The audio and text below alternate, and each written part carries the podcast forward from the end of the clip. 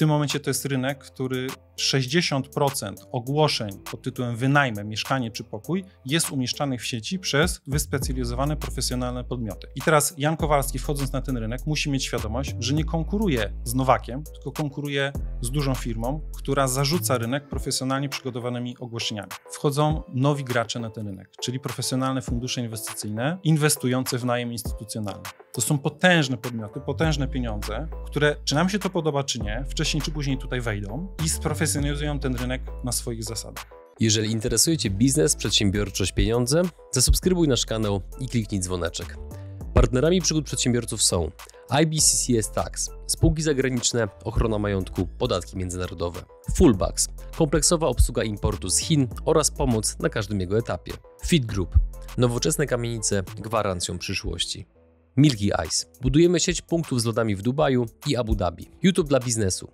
Wejdź na przygody.tv i zobacz, jak wiele mogłaby zyskać Twoja firma dzięki YouTube z naszą pomocą. Linki do partnerów znajdziecie w opisie filmu. Dzień dobry drodzy widzowie, Adrian Gorzycki, Przygody Przedsiębiorców.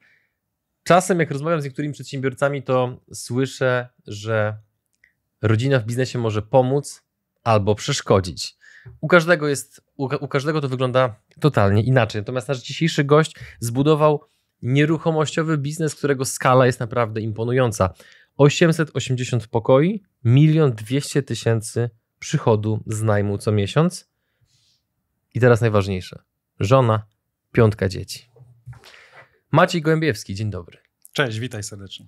Słuchaj, y, u ciebie rodzina bardziej pomagała czy przeszkadzała? Odpowiedź prawdopodobnie jest do przewidzenia, ale proszę. Wiesz co, ewidentnie dużo bardziej pomagała, bo mnie motywowała. Po prostu mam dla kogo żyć, mam dla kogo funkcjonować, mam dla kogo to wszystko robić. Jest wielkie dlaczego. I tą mhm. odpowiedzią jest właśnie rodzina. I nie było w związku z tym żadnych jakichś takich naprawdę, wiesz, trudności. Wybacz, że tak drążę, ale to po prostu tak pięknie brzmi, Myślisz, że mogłoby być bez trudności? Oczywiście, że były.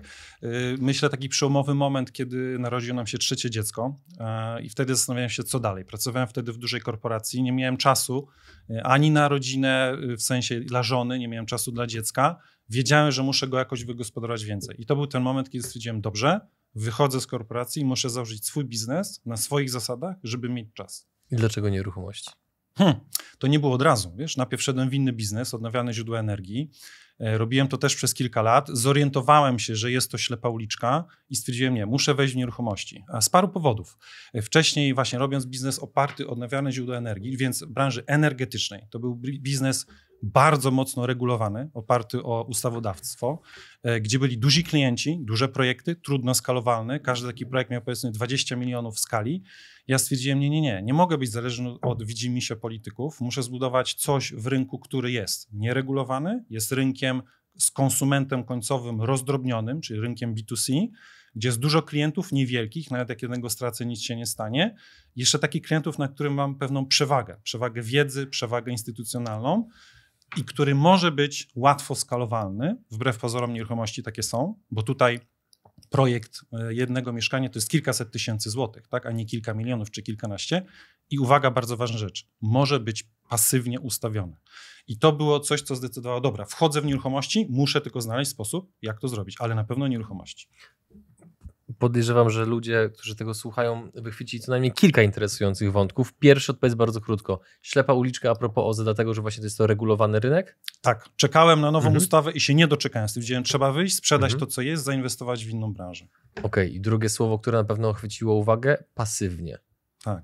Pasywnie. Nieruchomości mogą być pasywne? Mogą być. Mogą być całkowicie pasywne. Oczywiście trzeba to sobie odpowiednio ustawić, e, ale każda osoba może tak zainwestować w mieszkanie, żeby nie musieć się nim zajmować. Znaczy, można mieć najemców i się nimi nie zajmować. Można czerpać z tego korzyści i to, co ja robię, szczególnie dla inwestorów, jest żywym tego przykładem. Zanim do tego przejdziemy, to powiedz mi, no bo ty dopiero, wyprowadź mnie z błędu, jeżeli się mylę, ale ty dopiero zaczynasz budować swój taki medialny wizerunek, jeżeli chodzi o branżę nieruchomości. Zgadza się?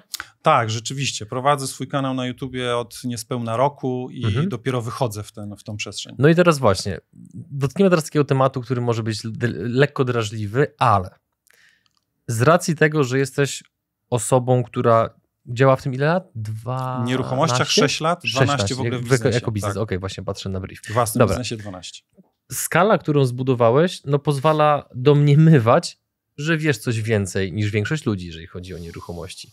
Tak, tak, jakby, jakby czuję, że jesteś skromnym gościem, więc będę mówił pewne, pewne rzeczy za ciebie. Ale nie wiem wszystkiego, ale wiem, że bardzo okay, dużo. Szanuję to. No i teraz, jakie są Twoim zdaniem największe kłamstwa, najczęstsze, które są powtarzane a propos nieruchomości? Mity, stereotypy, takie po prostu bzdury, które nie mają nic wspólnego z rzeczywistością i są oparte albo na kiepskich danych, albo na jakichś dowodach anegdotycznych i tak dalej. Tak, to co mnie najbardziej denerwuje, to kiedy jest proste stwierdzenie, że nieruchomości chronią przed inflacją. Chronią, ale tylko czasami. Musimy mhm. o to zadbać. E, podejście takie, że kupisz nieruchomość, będziesz czekał, aż jego cena wzrośnie i ta cena pobije inflację, jest po prostu bzdurą, bzdurą i bójdą na resorach. To tak nie działa. Żeby nieruchomość rzeczywiście nie tylko poradziła sobie z inflacją, ale ją pokonała, musisz spełnić dwa warunki. Pierwszy jest taki, że musisz ją trzymać przez długi czas. Bo nie zawsze inflacja jest skorelowana ze zmianą cen nieruchomości. W długim okresie jak najbardziej. Jeśli weźmiesz okres kilkunastoletni, to ta korelacja wynosi 0,95 i są na to dane. W związku z tym, jeśli trzymasz kilkanaście lat, na pewno wartość Twojej nieruchomości będzie rosła razem z inflacją. Ale bardzo ważna rzecz, że nieruchomość musi pracować w, poprzez wynajem tej nieruchomości. Ona musi ci generować czynsz. I teraz znowu, jak popatrzysz w długim okresie, to w toku życia nieruchomości kilkunastoletnim E, dwie trzecie zysków, jakie uzyskasz na nieruchomości, pochodzą z najmu tej nieruchomości, a tylko mniej więcej jedna trzecia pochodzi z tego, że wartość tej nieruchomości wzrośnie. A my tymczasem się, tymczasem się gorączkujemy, że kupię, poczekam i cena nieruchomości wzrośnie. Bez sensu, to tak nie działa. Musisz podejść przedsiębiorczo też do twojej nieruchomości, musisz ją zaprząc do pracy, ona musi po prostu być dla ciebie wynajęta. No i teraz tak, na pewno trafiają do ciebie klienci, którzy próbowali pracować z innymi osobami, które działają na rynku nieruchomości, którzy tworzą produkty inwestycyjne oparte o nieruchomości i przyszli sparzeni, rozczarowani. Jaki jest najczęstszy powód rozczarowania klientów, jeżeli chodzi o nieruchomości, który ty obserwujesz? Wiesz co, ja bym tu podał dwa, e, dwa przypadki. Pierwszy taki, że e, osoby majętne, które mają wystarczająco duże kapitały, żeby inwestować w nieruchomości, są po prostu czasami wykorzystywane przez osoby mające większą wiedzę i namawiane do zakupu nieruchomości, które nie są optymalne. Czytaj, są zbyt drogie, e, później nie ma kto się nimi zajmować, są po prostu niewynajęte. I to jest jeden, jeden przypadek. Ale drugi jest taki, że mm, wiele osób próbuje też robić to samemu. Nawet mając środki, mając dość duże możliwości organizowania i zlecenia na zewnątrz wynajmu takiej nieruchomości, próbują to robić sami. Zawsze się na tym sparzają, po prostu nie mają na to czasu. Najgorsze, co się może przydarzyć dla mieszkania kupionego na wynajem, to to, kiedy ono stoi puste. I widziałem dziesiątki, no to dziesiątki takich przypadków w czasie pandemii.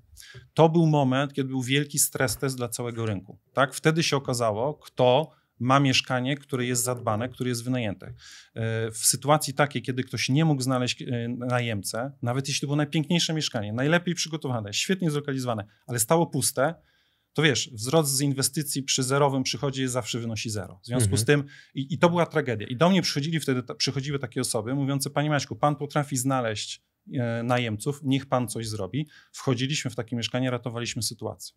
Mhm. Od czego to zależy, w jakie mieszkanie wchodzicie, a w jakie nie? I drugie pytanie a propos tego, czy nadal pozyskujecie mieszkania, właśnie które, które, które, które potem obsługujecie? W ogóle jaki jest model waszego działania? Tak, nasz model działania się opiera o najem na pokoje. To znaczy, ja często mówię, że mnożę przez dzielenie. To znaczy, jest mieszkanie, które ma, trzeba z niego wydobyć maksymalny potencjał. I teraz bardzo ważne jest, żeby pamiętać, że rentowność inwestycji jest, jest, licz, yy, przepraszam, jest ułamkiem. Teraz ułamek ma licznik i mianownik. Mianownik to jest cena, w jakiej kupujesz tą nieruchomość. I na tym wszyscy się skupiają, tak? Mhm. Czy kupią taniej, czy drożej. Ale, żeby rentowność była sensowna, to jeszcze musisz mieć coś ciekawego do pokazania w liczniku. Czyli musisz mieć wysoki przychód. I to, co my robimy, dobieramy takie mieszkania, które łatwo można podzielić na pokoje. Dzielimy mieszkania na wiele pokoi, wynajmujemy pojedyncze pokoje i dzięki temu maksymalizujemy potencjał, maksymalizujemy przychód z mieszkania. I tutaj dzieje się magia, bo te mieszkania po prostu są dużo bardziej rentowne niż wynajmowane w całości. To się doprecyzujmy. Wy mieszkania kupujecie, podnajmujecie, czy co dokładnie robicie? Część mieszkań kupujemy sami, no ale nie jesteśmy w stanie kupić wszystkich fajnych mieszkań, które widzimy na rynku. I takie mieszkania rekomendujemy inwestorom, którzy chcieliby kupić mieszkanie, ale trochę się boją, nie wiedzą od czego zacząć, nie mają know-how, a przede wszystkim nie mają kluczowego zasobu, czyli czasu. Mają pieniądze, chcą zainwestować, ale nie mają czasu, żeby się albo tego nauczyć, albo żeby Mhm. tego samemu zrobić. I to nie ma sensu, bo można zlecić to komuś. My możemy takie mieszkanie znaleźć, możemy je wyremontować, możemy je przygotować do najmu, możemy je potem obsłużyć na etapie Mhm. operacyjnym. E, I jest to w pełni pasywne, coś o czym pytałeś na samym początku, jest to w pełni pasywne dla inwestora. On po prostu nic nie musi robić, tylko wybrać mieszkanie, które my podajemy mu na tacy. Mhm. Drodzy widzowie, musicie wiedzieć, że Maciej naprawdę się przygotował do tej rozmowy, ponieważ mam przed sobą notatki, które wydrukował jako egzemplarz nawet dla mnie, żeby ułatwić mi moją robotę, więc szapoba za to. W jednym z punktów napisałeś mental, co trzeba w sobie przełamać, by inwestować jak pro. Hmm. Scena jest twoja. Słuchaj, to jest strasznie ważna rzecz. Ja w ogóle mówię, że trzeba zacząć od fundamentu. I tym właśnie fundamentem jest to, co się dzieje w naszej głowie, bo jeśli się odpowiednio nie nastawisz, będziesz po prostu pope- popełniał błędy. To jest oczywiste, ale teraz co konkretnie zrobić? Dla mnie takim momentem wielkiego aha było, kiedy zobaczyłem pierwsze mieszkanie wynajmowane na pokoje. Bo ja, jak każdy, zastanawiałem się, no dobra, chcę kupić mieszkanie inwestycyjne, ale jakie to ma być mieszkanie? Jak to ma działać? Co, kawalerki, całe mieszkanie, krótki termin, turystyczny najem, co to ma być? I słuchaj, kolega był na tyle uprzejmy, że zaprowadził mnie do mieszkania wynajmowanego na pokoje dla studentów. I wiesz, co ja tam zobaczyłem w korytarzu? Mhm. Dziesiątki par butów i kurtek. No bo jeśli w mieszkaniu mieszkało sześć osób, to wyobraź sobie, co tam się musi dziać. To było wrażenie na plus czy na minus? To było wrażenie in minus na początku. Wszedłem, zatrzymałem się w drzwiach, mówię, o kurczę, jak tutaj można mieszkać? A potem myślałem, jaki jestem głupi. No przecież jeśli szukam maksymalizacji e, przychodu z najmu, maksymalizacji potencjału tego mieszkania, to w tym mieszkaniu właśnie mieszka sześć osób. One płacą tutaj czynsz. No to przecież musi to być bardziej dochodowe niż wynajmowanie tego mieszkania jednej, dwóm czy trzem osobom. I teraz musiałem sobie przełamać, dobrze, może to nie jest najbardziej estetyczny sposób wynajmowania mieszkania. Tak? Może to nie jest coś, to może to nie jest mieszkanie, w którym ja bym chciał mieszkać. I bardzo dobrze, bo nie ja mam tam mieszkać, tylko mają tam mieszkać moi najemcy. W związku z tym musiałem sobie przełamać, nie robię tego mieszkania dla siebie. Robię to mieszkanie dla kogo? Dla najemcy. To jest w ogóle chyba taka częsta pułapka myślowa, w którą wielu inwestorów wpada, że patrzą za bardzo swoimi preferencjami, a nie preferencjami określonej grupy docelowej. Strasznie częsty błąd. E, Osta- dosłownie dwa dni temu miałem rozmowę właśnie z inwestorką, która mówiła, no nie no, czegoś takiego to ja bym nie kupiła. Ja pytam, dlaczego? No bo nie kupuję mieszkań, których ja bym nie chciała zamieszkać. Hmm. No ale to jest błąd, tak? Bo teraz zupełnie inaczej wybierasz mieszkania dla siebie, Szczególnie jeśli jesteś osobą majętną, stać się na inwestowanie, na dywersyfikację, kupowanie mieszkań na wynajem, no to przecież ty nigdy w tym mieszkaniu nie będziesz mieszkać. Powiem więcej. Część inwestorów, którzy z nami kupują mieszkania, to są czasami inwestorzy z zagranicy, Polacy mieszkający za granicą, nie widzą tych mieszkań kupując. Są przypadki takie, kiedy y, osoba kupująca z nami mieszkanie przyjeżdża dosłownie trzy razy do Warszawy, bo akurat w Warszawie te mieszkania e, kupujemy. Przyjeżdża zobaczyć to mieszkanie po raz pierwszy, przyjeżdża na akt notarialny i trzeci raz jest, wiesz kiedy? Kiedy przyjeżdża z żoną świętować zakup mieszkania, ale już na Mhm. mieszkaniu nie musi się pojawić. My przejmujemy klucze, my to robimy wszystko za niego, tak? Więc nie musisz też tego mieszkania widzieć, żeby móc je zainwestować. To jest niesamowite, ale to tak działa. To teraz powiedz mi, mm, jak się buduje, bądź jak się osiąga, już nawet nie patrzmy na nieruchomości, tylko spróbujmy znaleźć takie prawidłowości, które pozwolą szerzej ich użyć. Jak się buduje taki poziom zaufania, że ktoś ci zostawia grubo ponad pół bańki i kupuje mieszkanie zdalnie praktycznie? Powiedziałbym trzy rzeczy. Pierwsze, musisz mieć świetny zespół. To znaczy, ktoś może zaufać mi. Czyli ty sam paneli nie kładziesz w mieszkaniu? Nie zdarzyło mi się. Okej. Ale e, co więcej, e, obsłużyliśmy 5 tysięcy najemców, tyle osób przeszło przez nasze pokoje, ja nie obsłużyłem ani jednego. Od początku, jak budowałem firmę, wiedziałem, że musi być zespół, który to robi. Owszem, woziłem te panele, owszem, zajmowałem się remontami, ale sam ich oczywiście nie kładłem.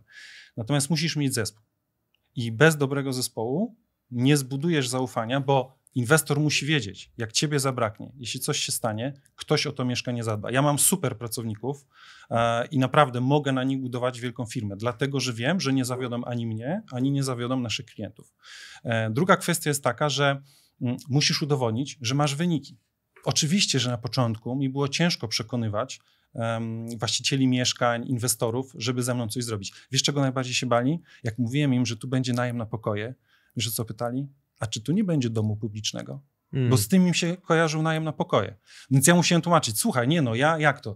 Y, Ojciec z dużej rodziny, wiesz, żona, y, piątka dzieci, no gdzie ja będę dom publiczny prowadził, tak? Nie te klimaty. I teraz budując po, y, budując krok po kroku doświadczenie, pokazując, ile tych mieszkań zrobiłeś, pokazując doświadczonych, zadowolonych inwestorów, budujesz zaufanie tych ludzi. Tak? Mhm. I to jest, myślę, my, myślę, klucz. No i trzecia rzecz. Mm, poza tym, że masz doświadczenie, że masz zespół, no to musi być jakaś ta chemia, tak? E, ja akurat nigdy nie miałem problemu z tym, żeby nawiązać taki kontakt jeden na jeden z osobą, która rzeczywiście musi mi powierzyć swój majątek um, i musi zrozumieć, że ja się lepiej nim zaopiekuję niż on czy ona sama. Mhm. No to jest już potem kwestia po prostu spojrzenia sobie głęboko w oczy i czy chcemy razem współpracować. Jak się buduje dobry zespół? Co ty robisz inaczej niż inni przedsiębiorcy? No bo siłą rzeczy, jeżeli spotykasz różnych ludzi, to na pewno słyszysz historię, kiedy przedsiębiorca ma ciekawe, dobre przemyślenia a propos budowy zespołu, a tak. czasami są tacy, którzy używają metod rodem z lat 90. i potem się dziwią, że na rynku nie ma ludzi do pracy. Szalenie trudny temat. Wiem, natomiast, to pytam. Natomiast znowu odpowiedzią jest zaufanie. To znaczy, tak samo jak ty musisz mieć zaufanie swoich klientów, musisz mieć zaufanie swoich pracowników w dwie strony.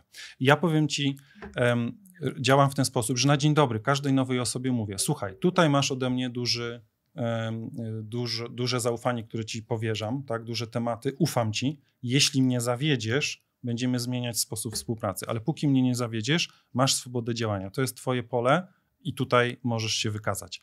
Y, z drugiej strony, mam wielu, mam, główna część mojej firmy opiera się na kluczowych osobach, z którymi pracuję już od wielu, wielu lat. Powiem ci, że jeden z, z jednego z moich pracowników znam od szóstej klasy podstawówki. Hmm. Szóstej klasy podstawówki. Um, byłem instruktorem harcerskim, on był moim harcerzem, teraz dla mnie pracuje. Wiele takich osób, które pracowały ze mną dla mnie w poprzednim moim biznesie, powiedziało mi tak: Maciek, Nieważne, co będziemy robić. Możemy nawet najemców obsługiwać, ale my to chcemy robić z tobą. I teraz na tym opieram core mojej firmy. Natomiast pracownicy e, mniej istotni dla firmy oczywiście częściej rotują, są osoby bardziej tymczasowe. My też mamy bardzo sezonową e, charakterystykę pracy, bo wyobraź sobie tak, jeśli mamy 880 pokoi, to jest najem studencki, to przecież my te pokoje musimy wynająć w sezonie. Sezon trwa kilka tygodni. W tym roku ten sezon zamknęliśmy 13 września, czyli przez sierpień i 13 dni września musieliśmy podpisać 880 umów. Musi być zasób e, rąk do pracy, procedur, procesów, cały system, cały taki ekosystem sprzedażowy, żeby to obsłużyć. I zdarzały nam się tygodnie, kiedy 100 umów podpisywaliśmy. E, I do tego trzeba mieć też taki elastyczny zasób, który się pojawia wtedy, kiedy on jest potrzebny, a potem w pozostałym okresie roku po prostu zajmuje się mieszkaniami. Więc to też trzeba odpowiednio wyfazować. Zadam ci pytanie, którego nie ma w briefie, nie? ale przyszło mi do głowy w trakcie. Zresztą tak wiele pytań w trakcie wywiadów. Skąd się bierze takie charakterystyczne ciepło, które od ciebie bije? I teraz to nie jest koniec pytania. Domniemuję, czy jesteś jakoś szczególnie głęboko wierzący? Czy może jesteś buddystą? Czy może to jest kwestia tego, że masz niesamowicie poukładane relacje rodzinne? Czy może jesteś po prostu doskonale maskującym się psychopatą? Ostro. E, słuchaj, jest tak, jest rzeczywiście, jestem głęboko wierzącym rzymskim katolikiem, także mhm. nie buddystą. E, bardzo dużą rolę odgrywa dla mnie e, rodzina, ale przenosząc to bardziej na temat biznesowy, to ja bym to troszkę inaczej na to odpowiedział. W każdym biznesie na końcu liczy się człowiek. Każda procedura, każda umowa, każde mieszkanie, każdy najemca, gdzieś tam w tle jest człowiek. To nie jest maszyna. To jest człowiek, czyli to jest relacja. I teraz, jeśli te relacje są ciepłe, w przypadku głębszych relacji, rodzinnych czy przyjacielskich, po prostu oparte o miłość między ludźmi, to wtedy budujesz na solidnych fundamentach. Jeśli twoje relacje bazują tylko na Excelu, na systemach motywacyjnych, na jakichś premiach, no to w tym nie ma ciepła, w tym są liczby. I o ile nasz biznes jest wyjątkowo liczbowy, my w ogóle kochamy dane, mamy bardzo dużo statystyk, liczymy, analizujemy, porównujemy i na tym opieramy naszą skuteczność, e, tak na końcu trzeba zadbać o ludzi. Bo oni potem w sezonie, na przykład moi pracownicy, bardzo ciężko pracują. Tak? Muszą po prostu odrobić swoją, e, swoją pracę w przeciągu bardzo krótkiego czasu, obsłużyć bardzo dużą ilość najemców, dla naszych inwestorów również no i z nimi trzeba mieć relację, bo inaczej każdy by po prostu nie wytrzymał takiego napięcia. Nie? Zadam drugie pytanie a propos tego. Tak na marginesie, drodzy widzowie, słuchacze, musicie wiedzieć, że z Maciejem poznaliśmy się na konferencji mm, u Wojtka Orzechowskiego e, i pozwól, że teraz trochę zaczerpnę z języka, który używałem tam na scenie. Nie będzie aż tak ostro, jak było u Wojtka, bo tam zrobiłem trochę rzeźnie. Spróbujmy. Było to ciekawe doświadczenie. E, ale no, jakby to powiedzieć, przepraszam jeszcze raz za, za, za słowo, które użyję, to nie jest jednak Gorzycki Kolancjusz podcast. Mm, czy nikt cię nie wydymał za takie podejście, które hmm. reprezentujesz? Takie właśnie ciepłe, serdeczne, życzliwe, żeby było jasne. To jest coś, znaczy wykorzystywanie czyjejś dobroci to jest coś, czym ja fundamentalnie gardzę. Natomiast kapitalizm w Polsce jest stosunkowo młody. Ludzie dopiero nabierają pewnej ogłady, pewnej etykiety, dopiero się uczą tego, że umowa słowna powinna być tak samo respektowana jak umowa pisemna. Więc okazuje im odrobinę wyrozumiałości, no bo jednak na zachodzie ten kapitalizm jest, istnieje po prostu znacznie, znacznie dłużej. Więc czy miałeś takie sytuacje, że byłeś wydymany, a jeżeli tak, to co to było i czy to cię, czy to nie zachwiało twojej wiary w ludzi? Przez te osoby, którą, którym w pełni ufam firmie, nie, nigdy. E, przez te osoby, które częściej rotują, zdarzało się. Co się wtedy robi? Strzepuje się kurz z marynarki, rozstaje się z tą osobą, idzie się dalej. Y, ja nie mam ochoty wejść na taki poziom dyskusji, gdzie się zaczynamy trzymać za łeb, czy jakoś tam kontrolować bardzo ściśle. Jeśli widzę, że ja tej osobie nie mogę zaufać, po prostu przestaję z nią współpracować. Jeśli chodzi o kontrahentów, też mam ten komfort, że mogę sobie zdecydować, kontrahent może zdecydować, ja też, czyli inwestor decyduje się, czy chce ze mną współpracować, patrząc mi głęboko w oczy, e, z całym moim, tak jak mówisz, być może trochę naiwnym podejściem do życia. Ja patrzę, czy ja też chcę z tą osobą współpracować, bo zdarzało mi się, że po paru pytaniach, które zadał inwestor, po paru sugestiach, które on na przykład powiedział, ja mówię, nie, ja nie chcę z tą osobą współpracować, bo za bardzo sobie cenię spokój. I wiesz co, jeszcze jedną rzecz, przewidywalność. Dla mnie to jest szalenie ważne, tak jak w nieruchomościach super sprawą jest pasywność, to drugą fantastyczną rzeczą jest przewidywalność, bo zobacz, nieruchomości to jest biznes subskrypcyjny.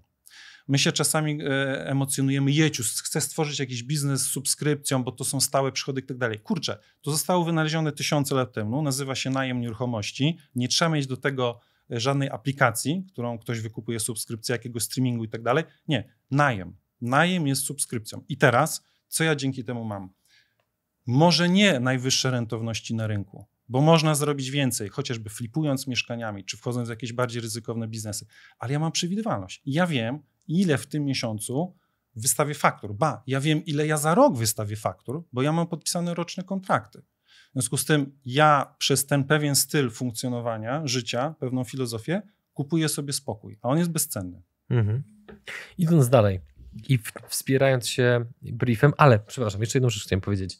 Nie użyłem, nie użyłem sformułowania, tak mi się wydaje, chociaż to, to jest zapisane, nie użyłem sformułowania, że naiwnie patrzysz, myślisz, czy funkcjonujesz, tylko bardziej chciałem dopytać, jak twoje podejście przekłada się na takie praktyczne życie? Czy właśnie ludzie nadużywają tej dobroci względem ciebie, czy może jednak nie? Bo mi się wydaje, to jest taka bardzo powierzchowna i szybka ocena, że biorąc pod uwagę, jakie masz nastawienie, że żyjesz w takiej prawdzie, że tobie się żyje łatwiej niż tak. większością, niż większości Słuchaj, ludzi. Dobro rodzi dobro. Znaczy, z czynienia dobra nie może wyniknąć nic złego. Nigdy nawet jeśli krótkofalowy jest jakiś problem, to długofalowo jesteś wygrany. Nie? Więc jakby e, to życie w takiej, jak to nazwałeś, prawdzie, czy w takim mindsetie bardzo pomaga i no właśnie, daje ten spokój, tak? Mhm. Idąc dalej, wspierając się briefem, profesjonalizacja rynku, co się na nim dzieje? Strasznie ciekawe rzeczy się dzieją w tym momencie. To jest w ogóle tak, że y, niektórzy mają taką, taki, taki punkt widzenia, że rynek najmu to jest jakiś taki. Jan Kowalski posiada mieszkanie, wynajmuje go Adamowi Nowakowi, rynek w pełni jest sprofesjonalizowany i generalnie nic się na tym rynku nie dzieje. Nic dalszego od prawdy. Generalnie w tym momencie to jest rynek, który 60% ogłoszeń pod tytułem wynajmę, mieszkanie czy pokój jest umieszczanych w sieci przez wyspecjalizowane, profesjonalne podmioty, przez firmy, które zarządzają tymi mieszkaniami, między innymi przez nas. I teraz Jan Kowalski, wchodząc na ten rynek, musi mieć świadomość, że nie konkuruje z Nowakiem, tylko konkuruje z dużą firmą, która zarzuca rynek profesjonalnie przygotowanymi ogłoszeniami. To jest jakby jeden aspekt tej profesjonalizacji. Z drugiej strony jest tak, że E, jak bardzo ważna była ta specjalizacja na rynku, to był właśnie okres pandemii, kiedy widać było, kto przysłowiowo pływał bez gaci i ma super mieszkanie i nie potrafi go wynająć. My na przykład ten moment wykorzystaliśmy do tego i też ciekawe rzeczy się działy, że my przejęliśmy wtedy naszą konkurencję. No bo skoro były firmy, które nie mogły znaleźć najemców i krwawiły, no to my wtedy wjechaliśmy, uratowaliśmy te mieszkania, wynajęliśmy je, przetrzymaliśmy trudny moment. Byliście tak pewni swojego know-how? Tak, byliśmy. Ale wiesz, to nie, że ja, za, ja po prostu widziałem, że my sprzedajemy, konkurencja nie sprzedaje. No to to, to, to, to nie było założenie, że się po prostu było widać, że z jakiegoś powodu nasz ekosystem sprzedażowy, nasz marketing, który mamy, po prostu zadziałał. I teraz właśnie, y, to a propos profesjonalizacji, y, istnieje przekonanie, że mieszkania same się wynajmują pokoje same się wynajmują. Nie, to nieprawda. Być może w tym momencie, kiedy jest takie stanie na rynku i taki popyt, ale wiesz, jeszcze, jeszcze przed y, lutym tego roku, czy jeszcze w czasie pandemii widać było, kto potrafi rzeczywiście na tym rynku sprzedawać, a kto nie. I teraz kolejna sprawa, że to jest bardzo dobry moment dla inwestorów, bo oni wchodząc teraz na rynek, kupując mieszkanie, mogą je powierzyć firmie i zobaczyć, czy ta firma była w czasie pandemii, jak funkcjonowała, przetrwała, jakie efekty przynosiła swoim klientom i porównać sobie na przykład, no dobrze, my mieliśmy ponad 95% obłożenia w pandemii. I ktoś może sobie to sprawdzić, może poprosić nas o dane. Teraz inwestor wchodząc może wybrać te firmy, które im się wydają bardziej profesjonalne, te, które po prostu lepiej poszło. Ale jeszcze jest jeden niesamowity element, który muszę powiedzieć Proszę. w tej profesjonalizacji, to to, że wchodzą nowi gracze na ten rynek, czyli profesjonalne fundusze inwestycyjne inwestujące w najem instytucjonalny. To są potężne podmioty, potężne pieniądze, które, czy nam się to podoba, czy nie, wcześniej czy później tutaj wejdą e, i sprofesjonalizują ten rynek na swoich zasadach. To są firmy, którym wystarczają stopy zwrotu rzędu 3%. W związku z tym coś, na czym mało który inwestor indywidualny chciałby inwestować, i wejdą w te segmenty, które dla nich są najbardziej atrakcyjne. To są mieszkania w dużych miastach z metrażem do około 40 metrów, i one tym rynkiem będą rządzić, bo one będą, jeśli spełnią swoje plany, 20% nowych mieszkań, które się będą pojawiały w tych segmentach, w tych metrażach, to będą mieszkania należące do funduszy inwestycyjnych. Skąd masz informację? Z e, precyzyjnego czytania tego, co jest dostępne dla każdego, tylko nie każdy to czyta, ale kiedy poczytasz sobie nagłówki, raporty, wypowiedzi tych funduszy i pododajesz, kto ile chce kupić, zobaczysz, ile mieszkań się produkuje teraz, hmm. to wyjdzie ci, że do 20% to będą mieszkania, które oni będą chcieli budować. Oczywiście może im się nie udać, ale jeśli zrealizują swój plan, a to raczej są firmy nastawione na efekt, to to zrobią. I teraz zobacz, co tam się będzie działo. W tym segmencie będzie ślała krew. Bo znów Kowalski, posiadający mieszkanie w dużym mieście do 40 m2, będzie konkurował z potężnym funduszem, a ten fundusz będzie miał zawsze większe pieniądze na marketing i będzie w stanie zaakceptować niższą cenę niż Kowalski, który jeszcze nie daj Boże spłaca jakiś kredyt denominowany w złotówkach. W związku z tym y, tam będą się rzeczy działy straszne i indywidualni inwestorzy z tego rynku, po prostu z tego segmentu będą wypchnięci. Między innymi dlatego, ja to widząc, poszedłem w mieszkania duże, w mieszkania wynajmowane na pokoje, w segment, który w duże fundusze nigdy nie wejdą. I tam jest błękitny ocean, a tutaj wszyscy będą krwawić. Czemu nigdy nie wejdą?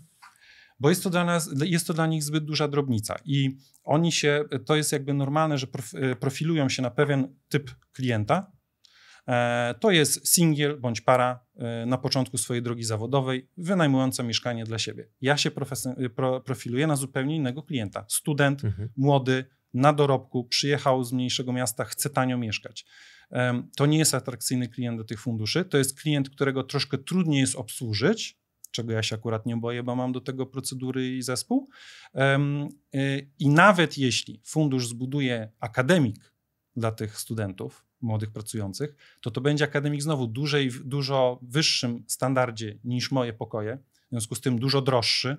E, ja będę nadal tańszy niż ten fundusz, a dzięki temu i będę oferował najtańszy sposób zamieszkania na rynku. Jeśli przyjdzie jakiś kryzys, to ludzie będą szukali raczej tańszego sposobu mieszkania. Jeszcze nikt mhm. nikomu nie powiedział, że ktoś wynajmuje za tanio. To trochę tak jak Jeff Bezos powiedział, że robiąc Amazon, wiedziałem, że muszę robić dużą skalę, bo zakładałem, że nikt nie przyjdzie do mnie prosząc o droższą książkę. Będzie chciał tańszą książkę, tak? Tak samo ja. Nie zakładam, że ktoś będzie chciał droższe pokoje. Będzie chciał te tańsze. Najtańsze takie, które my na rynku proponujemy, to jest właśnie segment ten, do którego nikt inny nie będzie chciał. Ale jeszcze jedna rzecz. Mhm. To, że one są tanie, to też nie może być mylące, bo my mamy owszem oferty dla naj, naj, najniższego segmentu klientów, a nadal uzyskujemy ceny 200 zł na pokoju wyższe niż konkurencja. Dlaczego? 200 zł na pokoju.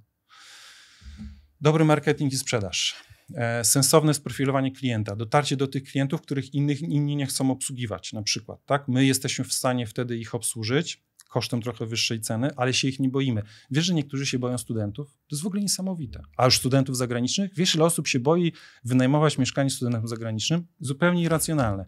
A to jest po prostu nasz sposób na to, żeby znowu zmaksymalizować potencjał mieszkania. Pamiętasz, jak ci mówiłem o liczniku w rentowności, nie? E, przychód, masz ilość pokoi razy przychód z pokoju. I teraz znowu musisz w tym liczniku zmaksymalizować i ilość pokoi, i przychód per pokój. Per pokój mamy 200 zł więcej niż konkurencja. Ilość pokoi to jest znowu pewien know-how, gdzie trzeba się przełamać. Pamiętasz, mówiłem ci o tym mentalu. Musisz zrozumieć, że w tym mieszkaniu zamiast trzech pokoi możesz zrobić pięć, a może nawet sześć, zależy czy jest ustawne. I takie mieszkanie musisz kupować, żeby tam po prostu weszło więcej osób. Mhm. Bardzo proste, wręcz nudne, ale działające. A propos funduszy, bo to jest taka informacja, która krąży już od pewnego czasu w mediach, natomiast nikt aż tak precyzyjnie nie mówi, czy to się dzieje już teraz, czy to się zacznie dziać za rok, za dwa lata, to jest perspektywa pięcioletnia. Te, te, te mityczne fundusze, które mają wykupywać polski rynek nieruchomości, to się już dzieje, czy to dopiero nastąpi? Jeszcze nie. Nie dzieje się z innego powodu, z powodu zawirowań y, kursowych wokół polskiej złotówki i euro. Póki ten aspekt nie będzie stabilny, im będzie dużo trudniej y, tutaj inwestować z racji na ryzyko kursowe. Natomiast y, plany są, pierwsze budowy się odbywają, ale jeszcze nie na taką skalę, jakby oni chcieli. Czekają na sposobny moment, po prostu. I tu stawiamy kropkę. Macieju, jak się z Tobą skontaktować? Jeżeli jestem inwestorem z wolnymi środkami finansowymi, chciałbym się z Tobą skontaktować. I druga część pytania, drodzy widzowie, słuchacze, walczę o Was. Czy dla naszych widzów i słuchaczy przygotowaliście może cokolwiek specjalnego, coś ekstra. Tak. Wszystkich, którzy by chcieli jeszcze zgłębić to, e, co robimy z tymi pokojami, jak je wykorzystujemy, jaka jest w ogóle nasza logika działania, zapraszam na mój kanał Macie Gołębiewski. Natomiast jeśli chciałby już ktoś bardziej konkretnie e, skontaktować się ze mną, to zapraszam na stronę e, dobregonajmu.pl tam można się zapisać na webinar, który prowadzę, gdzie opowiadam właśnie, jak inwestujemy, jak dobieramy mieszkania. E, a jeśli interesujecie już taki zupełnie bezpośredni kontakt, bez przechodzenia e, na webinar, po prostu napisz do mnie Maciej Małpa pokój.waw, czyli waw.pl, Maciej pokój waw.pl bądź znajdź mnie na kanale. Dla oczywiście widzów kanału, jak najbardziej. Ja bardzo lubię ludzi przedsiębiorczych. Jak, jak zauważyłeś, ten pazur przedsiębiorczości to jest coś, co mi zawsze towarzyszy i nie mogło być inaczej, przychodzę z ciekawą propozycją. Każdy, kto w kontakcie ze mną użyje hasła przygody przedsiębiorców i powie, że był na tym kanale, więc ja wiem, że jest przedsiębiorcą. Ja wiem, że szukam właśnie tego, co mhm. też ja dostarczam. Jeśli użyję tego hasła, otrzyma ode mnie zniżkę 5000 zł prowizji za poszukiwanie tego mieszkania. I pięknie. Drodzy widzowie, słuchacze, dziękujemy wam za, wam za Wasz czas. Widzimy się w kolejnym odcinku. Cześć, Macieju. Dziękuję za rozmowę. Dziękuję serdecznie. Dobrego najmu.